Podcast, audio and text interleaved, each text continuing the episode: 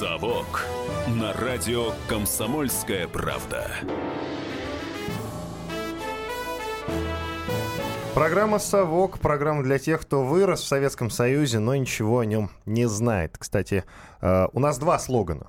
Паша, у нас два слогана. Второй слоган «История повторяется». Ты помнишь, почему? Я напомню, потому что у нас историко-политическая программа.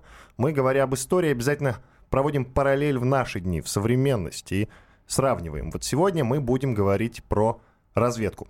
В студии Иван, Па... Иван Панкин, хотел сказать, Иван Пряников, и Павел Пряников, историк, политический журналист, основатель портала Толкователь.ру. И я поясню немножко для аудитории. Полгода программа «Совок», которая имела очень большую популярность у нашей аудитории, несмотря на свое достаточно претенциозное название, спустя полгода возвращается в эфир радио «Комсомольская правда» по многочисленным просьбам наших слушателей, с чем я тебя, Паша, и поздравляю. Ну и себя, соответственно, тоже. Спасибо. Я э, обозначу нашу сегодняшнюю тему. Говорить мы будем про разведку, ну, начиная с семнадцатого года. И я думаю, что плотненько дойдем до э, Второй мировой войны, да? А уже про холодную войну будем говорить э, в следующих наших выпусках, потому что все равно, ну, вряд ли успеем.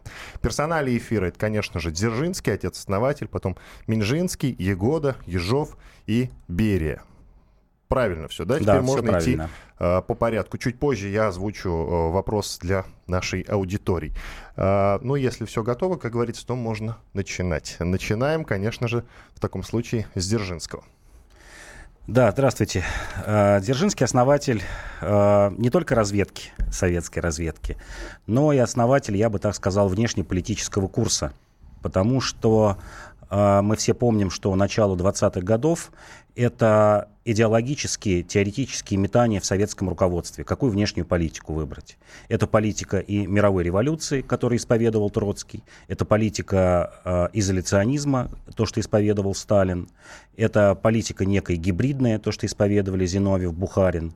А вот э, Дзержинский с самого начала понимал, что э, Советская Россия, тогда еще даже не СССР, это РСФСР, основание ЧК, что она всегда будет жить в враждебном окружении. И лучшая э, оборона, как известно, это наступление.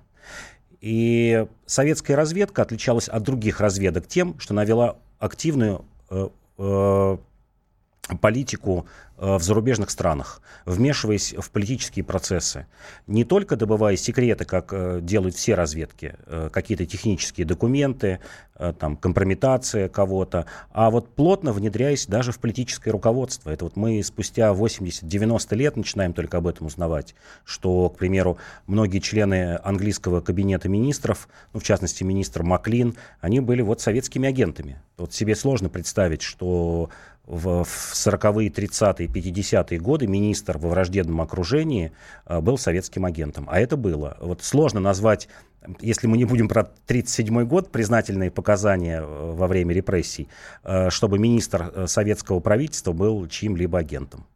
А, а вот в советской разведке это было. Вплоть до генералов, до депутатов, до крупных величин, до кардиналов католической церкви. Вот То есть заговорил, это активная внешняя политика. Ты заговорил про внедрение. Теперь самое время озвучить вопрос к аудитории и провести нашу традиционную историческую параллель.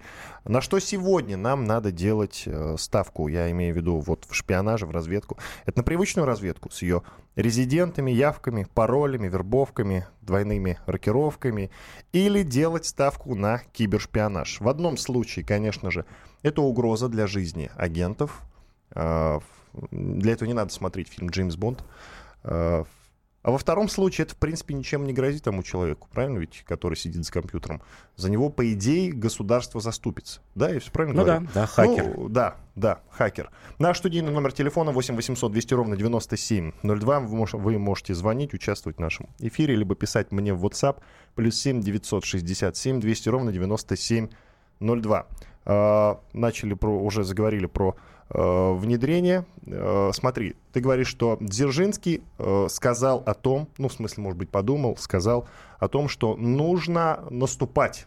Ни в коем случае не надо сосредотачиваться здесь и бродить по Москве, по Питеру, да, и искать шпионов. Но шпионов кругом было очень много. Враги были повсюду. Потому что советское государство, оно было очень раздроблено в те годы, семнадцатый двадцать второй года. Разве нет? Да, да. А, ну, тогда объясни мне, каким образом нас не разорвали, например, немецкие шпионы, английские? Как с ними боролись? Боролись, придумали очень интересную тактику.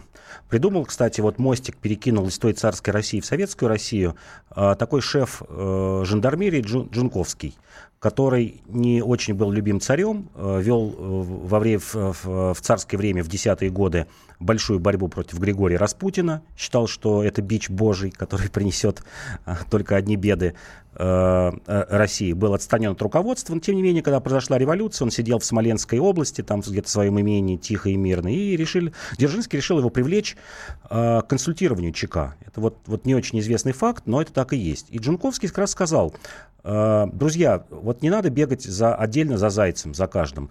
Давайте создавать некую приманку и на эту приманку ловить целую кучу шпионов, если можно так сказать. Им, например, была придумана как раз та самая знаменитая операция Трест-два, когда был создан, то есть это когда был э, создан псевдомонархический союз, на который выманивались из Европы белогвардейцы, террористы, э, бывшие террористы, как, например, знаменитый Борис Савенков. То есть клевали на эту организацию, э, приходили из-за границы, они обеспечили э, приезд Шульгина, долго его вели, пробный приезд, когда он посмотрел, что он легко въехал в СССР, легко выехал, что действительно здесь есть какие-то люди, и, в общем, брали пачками.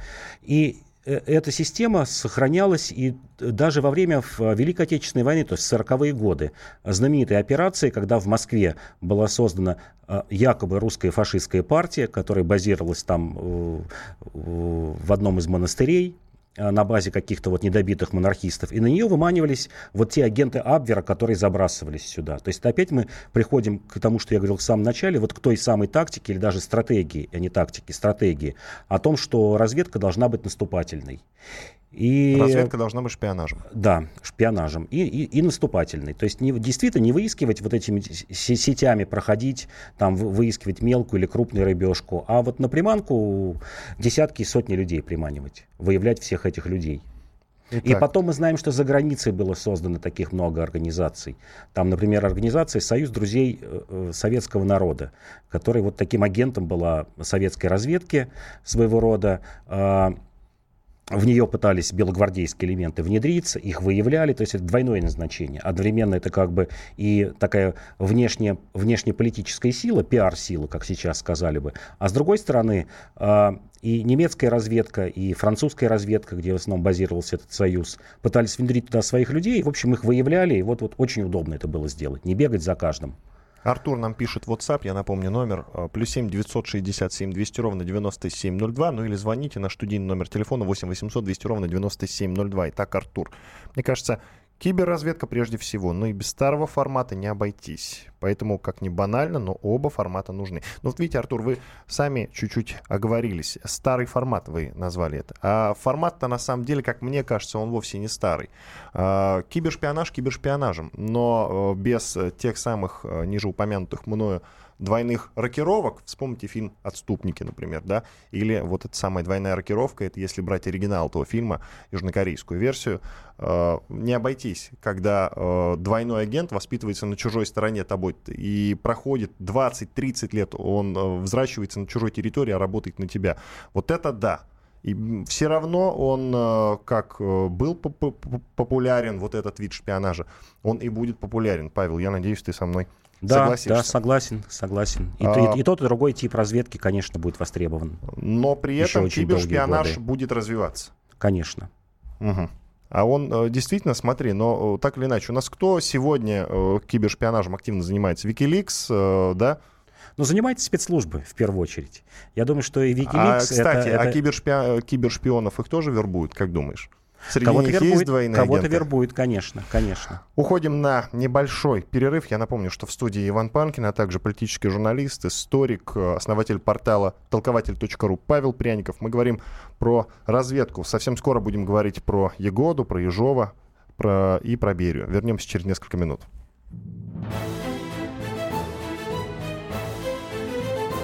Совок на радио «Комсомольская правда».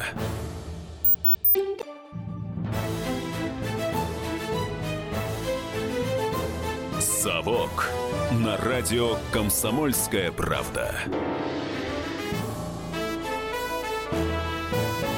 Программа «Совок» – программа для тех, кто вырос в Советском Союзе, но ничего о нем не знает. Глава вторая. Иван Панкин, также историк, политический журналист, основатель портала «Толкователь.ру» Павел Пряников. Мы сегодня говорим про советскую разведку, про раннюю советскую разведку. Вот мы продолжаем говорить про деятельность Дзержинского.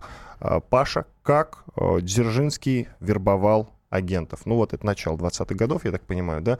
Потому что до двадцатых годов ему совсем не до ну, этого да, было. Да. Ну, конечно, это не сам Дзержинский, это надо понимать, но под его руководством... Ну, а, я, я да, понимаю, что он да, организатор, да, конечно. Да, уже в, в конце двадцатого года был создан так называемый иностранный отдел вэ че ка, который послужил основой вот для будущей э, внешней разведки, которая сейчас называется эс вэ эр, в разные годы по-разному называлась. А, Основная вербовка шла, конечно же, по идеологическим признакам. Нам сейчас, наверное, тяжело будет вот в двадцать первом веке, в две тысячи шестнадцатом году понять, когда сотни тысяч людей работают на тебя бесплатно, а просто за идею. Причем сами приходят и, и упрашивают. А вот есть множество случаев, да, в, возьми ищут, например, меня в разведку. Да, ага. Ищут контакты в Берлине, в Вене, в Лондоне. Да, я симпатизирую коммунистической идее, симпатизирую первому государству трудящихся. Вот, вот чем бы я мог быть вам полезен? Это вот реальные случаи двадцатых-тридцатых годов. И это продолжалось вплоть до пятидесятых годов. То есть вот это вот тридцать-сорок лет там, до прихода Хрущева, все базировалось не на деньгах, как по большей части сегодня разведка, когда тебя вербуют или на каких-то неблаговидных делах, обещая раскрыть компромат, либо прельщая деньгами. А вот, вот за идею. Ну вот холодная война так и строилась на таких взаимоотношениях. Да, да, вербовали с обоих сторон за доллары. И поэтому... Э- Никакого дефицита кадров у советской разведки в двадцатые-сороковые годы не было. Наоборот, был переизбыток. Нужно было вот инициативных, как тогда причем называли... Причем выбирали из лучших. Да, инициативных дураков еще и отсевать.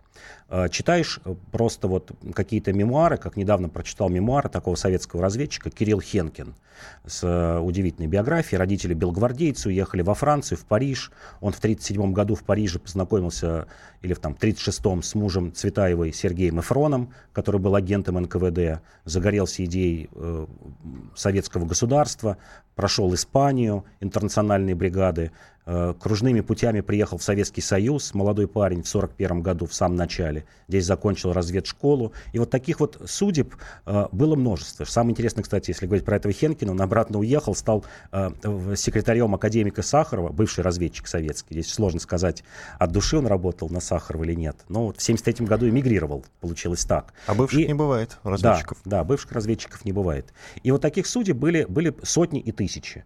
Когда, например, читаешь о вербовке знаменитой кембриджской пятерки, которая была внедрена в тридцатые годы в высшие эшелоны английской власти, вплоть до того, что был завербован даже троюродный брат королевы из королевской семьи.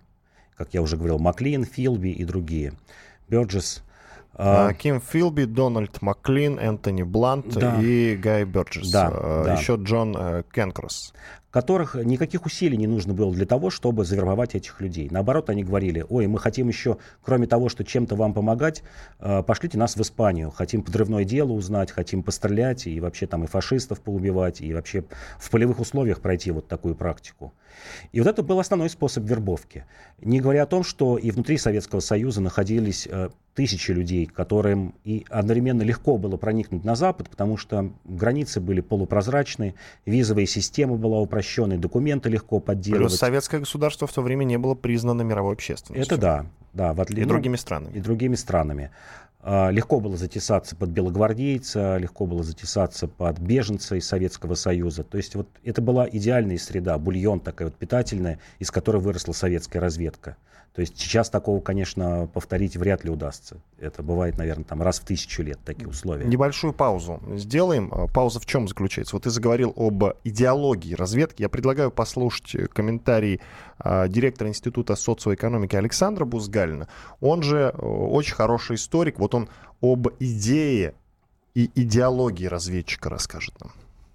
Советская разведка, родившаяся в двадцатые годы прошлого века, опиралась на великую идею, идею социального освобождения. И ради этого Люди шли на смерть. Ради этого они выбирали очень тяжелую жизнь. И поэтому у них находились друзья. Их было много. У советской разведки было много друзей. Это была не случайная классовая солидарность. Люди боролись за дело социализма. И тогда это было очень серьезно. Потому что тогда впереди еще был вопрос о восьмичасовом рабочем дне, о профсоюзах, о минимальной реальной демократии для трудящихся. И вопрос защиты первого государства, в котором все это начали делать. С противоречиями, с трагедиями, с проблемами, но начали делать. тридцатые годы оказались чем-то другим. Они оказались периодом, когда доверять центру, доверять, наверное, самому дорогому, что может и должно быть у разведчика, стране, ради которой ты рискуешь жизнью, оказалось почти невозможно. Идеи, да, доверять можно, но даже в рамках идеи раскололся Коминтерн, раскололись друзья. И сталинская модель оказалась ударом не только по внешним врагам, но и ударом по внутреннему дружественному кругу, кругу работников разведки в том числе. И вот это недоверие, эти репрессии очень сильно и болезненно сказались на самом принципе дружеской, товарищеской атмосферы, которая была основой побед советской разведки до этого. Это Александр Бузгалин, директор Института социоэкономики. Он же, в общем-то, очень хороший историк. На радио «Комсомольская правда» в свое время выходила его замечательная авторская программа «Маркс жив». Вот недавно он приходил к нам на эфир, в частности, и вот дал мне вот такой комментарий. Я напоминаю, что это историко-политическая программа. Мы, говоря об истории, обязательно проводим параллель в наши дни, в современности, сравниваем. Поэтому напоминаю вопрос... На что сегодня нашей российской разведке делать ставку? На привычную разведку, какой мы ее знаем и понимаем, то есть с ее резидентами, явками, паролями, вербовками, двойными рокировками, или на кибершпионаж? восемь восемьсот двести ровно девяносто семь ноль два – это наш студийный номер телефона. Звоните, участвуйте в нашем разговоре, либо пишите мне в WhatsApp плюс семь девятьсот шестьдесят семь двести ровно девяносто семь ноль два. И нам, конечно же, пишут, и пишут э, достаточно э, много. Артур пишет: если можно, хотелось бы задать вопрос эксперту. Всегда интересовало, а завербованных агентов кто и как контролировал? Вдруг, прожив в другой стране несколько лет, он перейдет на сторону врага и будет их агентом под видом нашего. Но я подозреваю, что речь идет как раз о временах, когда разведку курировал Дзержинский. Паша. Ну, не только это во все времена было. И двадцатые, тридцатые, пятидесятые годы, люди, которые переходили на другую сторону, перебежчики. Когда-то это выходило благополучно. Знаменитый есть пример такого Орлова, глава резидентуры советской разведки в, в той самой революционной Испании, который, которого вызвали в тридцать седьмом году в Москву. Он понял, что сейчас дело закончится плохо, собрал свои вещички. У него жена и дочка находились во Франции, взял их и отплыл в Америку. Написал еще письмо, положил в сейф, что: дорогие друзья, да, я э, уезжаю, я покидаю Советский Союз, э, у меня остаются родственники, в частности, мать, и еще там другие близкие люди в Советском Союзе. Я обещаю ничего не рассказывать за границей о Советском Союзе, но вы не трогайте мою мать и моих родственников. И он свое обещание сдержал. До смерти Сталина и до смерти своей матери, в пятьдесят третьем году так совпало, и мать умерла, и Сталин, он ни слова не сказал, находясь в Америке, не сдал ни одного агента. Но бывали случаи, то есть поступил честно, да, но не понравилось. Правил советская власть, спас жизнь себе, думал, что его расстреляют. Ну, по-человечески, может быть, даже и можно понять такие, такого человека. Такие, конечно, были и среди нас, и среди американцев во время Холодной войны, да? Да, а были люди, которые сдавали сотни агентов. Это знаменитые провалы и в Америке, и э, в, во Франции, и в Германии. Э, для этих случаев, опять же, у внешней разведки э, была так называемая группа ликвидации. Ну, что это говорит, своими словами надо называть. Часто ее называли группа Яши или группа дяди Яши. Руководил ей такой чекист Яков Серебрянский, бывший левый эсер, боевик, который проводил еще теракты в царское время. Он создал вот эту группу этих людей, которые убирали перебежчиков. И, и таких случаев десятки. Не только перебежчиков, а, а вообще... А тех, кто предателей. предателей. Троцкого тоже, да. В общем-то. И группа вот то, дяди наш... Яши да. уничтожила. Да, угу. И то, что вот слуш... наш слушатель задает верный вопрос, как противостоять. Противостоять, в том числе, противостоять таким способом, что перебежчик знал, что если он что-то рассказывает, его ждет ну, в девяносто девять процентов случаев смерть. И здесь надо уже глубоко подумать, говорить или нет. Или, как, как я уже говорил, тот же Орлов, тихо, мирно куда-то уехать, поменять фамилию, жить под чужой фамилией, и не выдавать никого. Вот можно по-разному относиться к этому, и к убийству Троцкого, и там, к убийствам других людей, но факт остается фактом. Нам еще пишут: кибершпионаж в нашем мире действеннее. Человек, сидя дома, чувствует себя защищеннее, тем самым легче подвергается влиянию, нежели при общении с чужим человеком. Одной надписью в соцсетях можно настроить в нужном направлении тысячи людей. Олег до нас дозвонился. Олег, здравствуйте. Да, добрый вечер, господа. Слушаю вас. Но, да, но мне кажется, что тайных разведок, они уходят далеко в века. И еще помните, когда Макс Варбург поздравлял Милюкова, председателя Временного правительства, о аресте императора, государя, царства небесного Николая второго. Он сказал: я поздравляю вас, господа, мы пришли к свободе России. И поэтому тут были организации замешаны еще раньше, когда данное жандармское управление докладывало государю, что... двадцать секунд, извините, мы не успеваем. Коротко мысль сформулируйте, пожалуйста. А мы сказали, что и сейчас управляют одни и те же силы, масонские организации, которые захвату мира, вообще глобального мира. И Сталин противлялся этому, но он не смог ничего сделать против них. Теперь понятно. Спасибо большое. Иван Панкин, историк, политический журналист Павел Пряников. Вернемся через четыре минуты. Совок на радио «Комсомольская правда».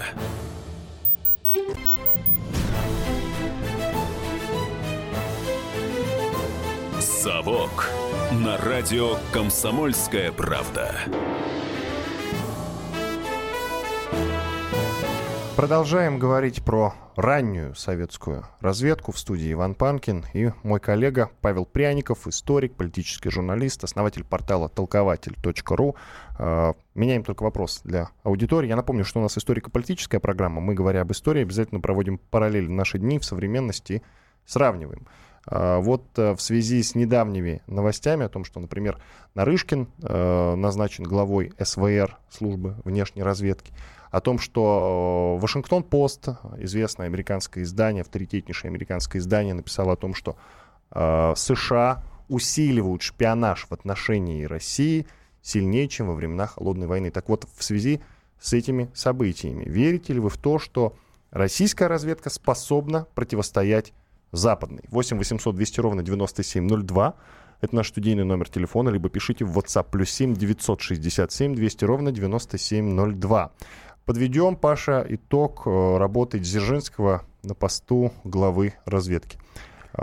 Коротко итоги и переходим уже к преемнику. Итоги, итоги по всему миру были созданы ячейки, если так можно сказать, внешней разведки, сотни тысяч и тысячи людей, хотя официально считалось, например, к середине тридцатых годов там четыреста восемьдесят пять человек официально работало в иностранном отделе. Сначала гэ пэ у, а потом эн ка вэ дэ, но в реальности, конечно, этих людей были тысячи. Это разветвленная сеть по всему миру. Это главный итог. И люди, которые готовы были работать за идею. То есть никогда не было недостатка в кадрах, в том числе самых высокопоставленных. Угу. Алексей дозвонился. Алло, здравствуйте. Здравствуйте. Да, говорите. Э, по поводу того, что кибер или не кибер. Да. А кибер ведь это, это что? Или это кто? Это, кибер, это, это, это компьютер. Это в первую очередь не компьютер, это в первую очередь люди, которые делают программу, которые создают все эти технологии. Да-да-да, вы совершенно правы, но только системы, их жизни система. Меньшая угроза в данном случае. Да, но тем не менее, когда шла речь э, у спецслужб по поводу агентов и прочих, кого в первую очередь спасали? Спасали носители технологий. И, и в последнюю очередь, к сожалению, м- последних исполнителей. То есть я считаю, что в данном случае носители информации технической, они первостепенны.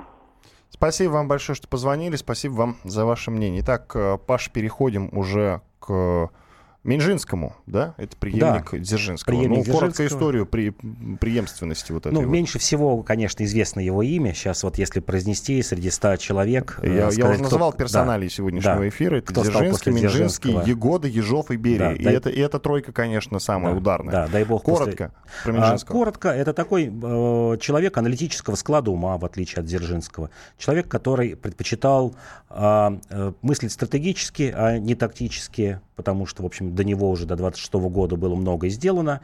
И плюс к этому там, у него было всего лишь три года активной деятельности. В двадцать девятом году он, у него был инсульт. И фактически руководителем э, гэ пэ у тогда еще стал Ягода.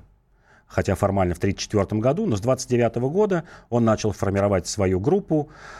Э, группа, кстати говоря, такая э, в противоречии со многими другими группами э, приходила, в первую очередь э, с разведуправлением эр ка ка а, Красной армии. Здесь вообще нужно, конечно, было бы сделать отступление небольшое. Просто я кратко скажу, что существовала не одна разведка с самого начала, а три разведки. Была разведка при вэ че ка и там далее эн ка вэ дэ. Была разведка при, ну как сейчас сказали бы, гэ эр у, при Министерстве обороны. Это называлось разведуправление при эр ка ка а. И разведка Коминтерна. Причем разведка Коминтерн, нам кажется, что это вот что-то такое эфемерное, на самом деле нет. Например, э, та самая Кембриджская пятерка и практически вся агентура э, в Англии в тридцатые годы была завербована именно разведкой Коминтерна. А если кто-то думает, что разведуправление эр ка ка а это тоже что-то такое эфемерное, ничего подобного. Если мы вспомним, что Рихард Зорге был из этой группы, и девяносто процентов атомных секретов э, были добыты именно, ну я так ее буду называть по-современному, и были добыты именно гэ эр у, не э, эн ка вэ дэ, а гэ эр у.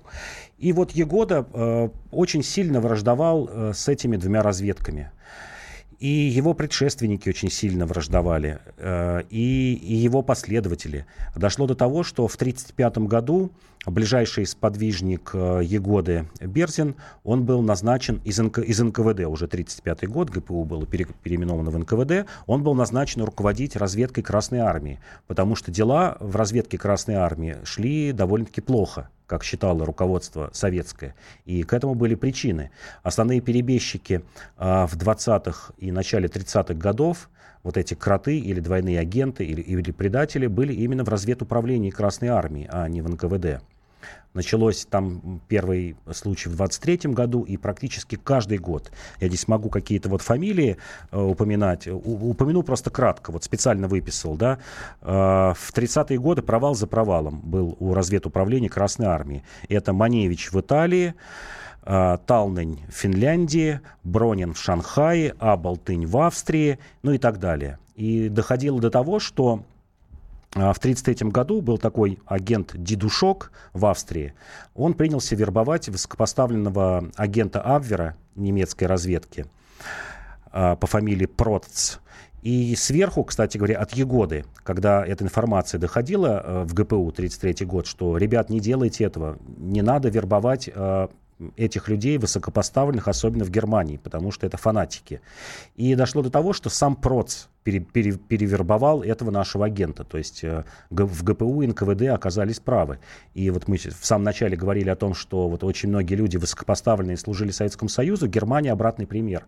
Там м- крупных людей не удалось завербовать. Система была похожа, ну, на советскую, в смысле в том, что она была идеологически очень сильно накачана. Вот не удалось в Германии, в Англии удалось, во Франции, в Америке удалось высокопоставленных э, людей завербовать, сделать советскими агентами, а в Германии не удалось.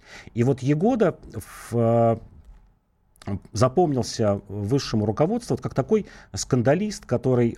Это, возможно, и имело под собой основание, если мы говорим о внешней разведке. Uh-huh. Он хотел подмять под себя эти две внешние разведки. Разведуправление, еще раз повторю, Красной Армии и разведуправление э, Коминтерна.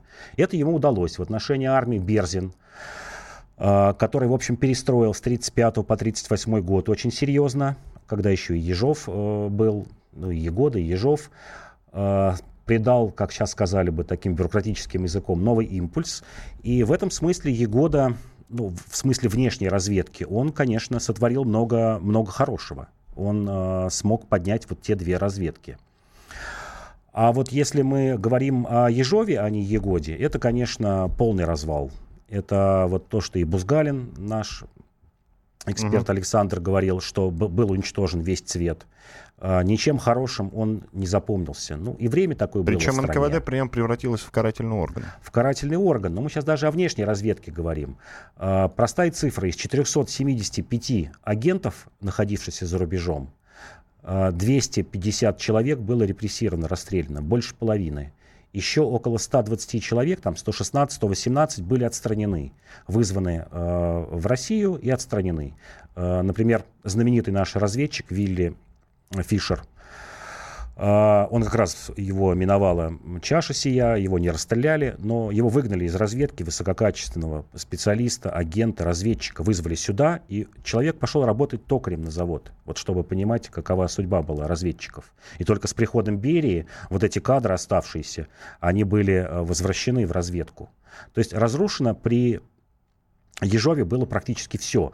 Например, был период уже в самой кончине, перед приходом, в самой кончине правления Ежова, перед приходом Берии, когда сто двадцать семь дней советское руководство не получало ни одного донесения от внешней разведки.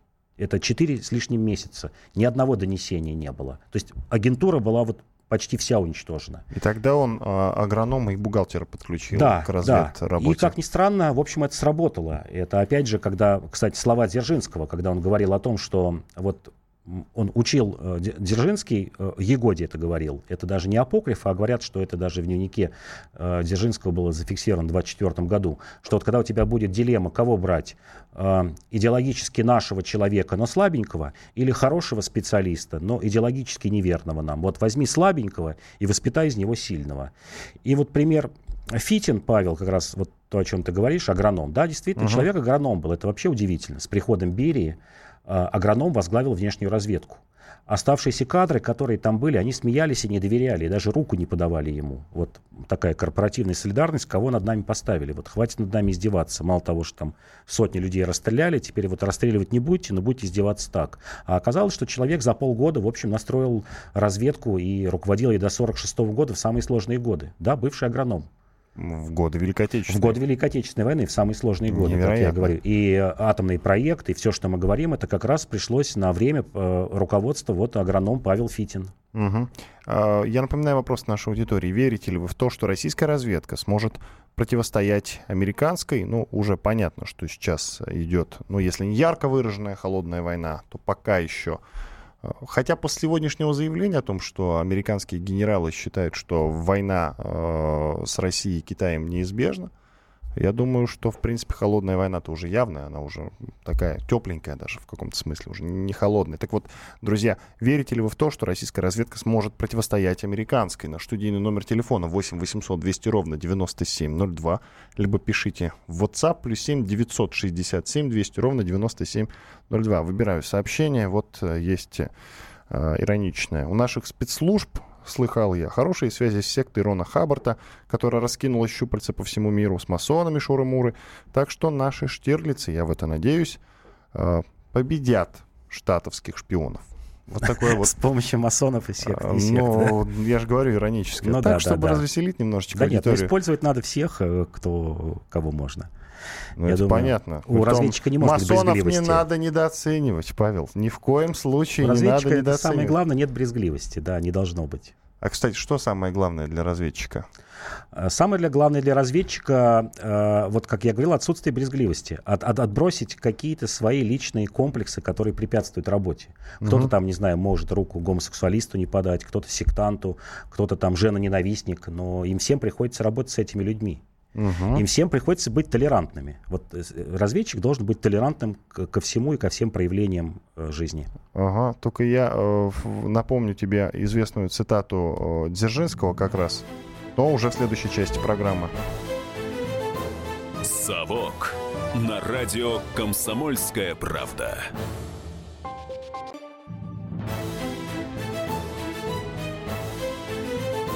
Совок на радио «Комсомольская правда». В студии по-прежнему Иван Панкин, мой коллега Павел Пряников, историк, политический журналист, основатель портала толкователь точка ру. Мы говорим про раннюю советскую разведку, ну, начиная с двадцатых годов и до Второй мировой войны. Вот это как раз э, Дзержинский, Менжинский, Ягода, Ежов, Берия. Я думаю, что последнюю часть э, нашей сегодняшней программы мы как раз подробно посвятим э, работе Берия над разведкой. Э, надо заметить сразу, что самый, пожалуй, мифологизированный э, политический деятель э, не только советской истории, но и мировой истории э, достаточно много привнес в эту самую советскую разведку, поднял ее даже не с нуля, а с минус сто, когда она не просто была развалена после творчества господин Ежова, который буквально развалил, превратил эн ка вэ дэ в карательный орган. И, конечно же, мы затронем сейчас э, разведку э, Советской империи, ну, Российской империи, извините, я оговорился, э, которая, на мой взгляд, была просто великолепна. Вот куда делись кадры, Павел сейчас чуть позже нам об этом расскажет. Я напоминаю, вопрос для аудитории. Верите ли вы в то, что российская разведка сможет противостоять американской на фоне э, ухудшения российско-американских отношений? Наш студийный номер телефона восемь восемьсот двести ровно девяносто семь ноль два, либо пишите в WhatsApp плюс семь девятьсот шестьдесят семь двести ровно девяносто семь ноль два. Предлагаю для начала Александру послушать. Здравствуйте. Вечер добрый. Да, говорите. Ну, э, ну, во-первых, я верю в нашу разведку и считаю, что она всегда была сильная при, как говорится, любых ее руководителях. Значит, и, и сейчас она очень сильна. А у гостя я хотел бы спросить, если бы он можно, вот, э, коротенько, пускай прояснит ситуацию. Я много очень читал, значит, о э, Фраучи, значит, э, если можно... Пусть прояснит, э, все-таки он принес э, пользу или больше о нем э, э, романтики. Значит. И второе, вот Вилли Леман. Э, большую пользу он э, принес э, нам или тоже более, как говорится, говорят, что он... Э, одни говорят, что он э, все-таки большую роль сыграл, э, много информации нам принес, а другие говорят, да нет. Вот пускай... Понятно, спасибо большое, Паша, да. Ответь, пожалуйста. Артур Артузов, Фраучи, действительно легендарный э, руководитель внешней разведки.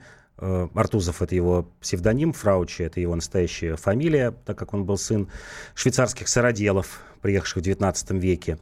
Э, умный человек, закончивший политехнический институт, э, стратег, стратег, который в середине тридцатых годов очень верно оценил, и даже в начале тридцатых годов, что основным противником будет Германия, за что и пострадал, в общем-то, когда э, превалировала точка зрения, что война будет с Англией, с Антантой так называемой. Сначала это Малая Антанта, боялись там Румынии, Польши, Финляндии, а потом вот и Большая Антанта.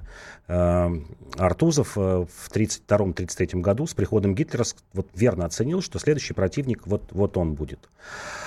Как человек, который был Ягодой направлен, как я уже говорил, в гэ эр у, разведуправление Красной Армии, и наводил там порядок, пострадал тоже в жерновах репрессий, и действительно очень печально. Один из лучших людей был. Вилли Леман, то, что вы говорите, это действительно один из самых высокопоставленных, завербованных в Германии сотрудников гестапо был.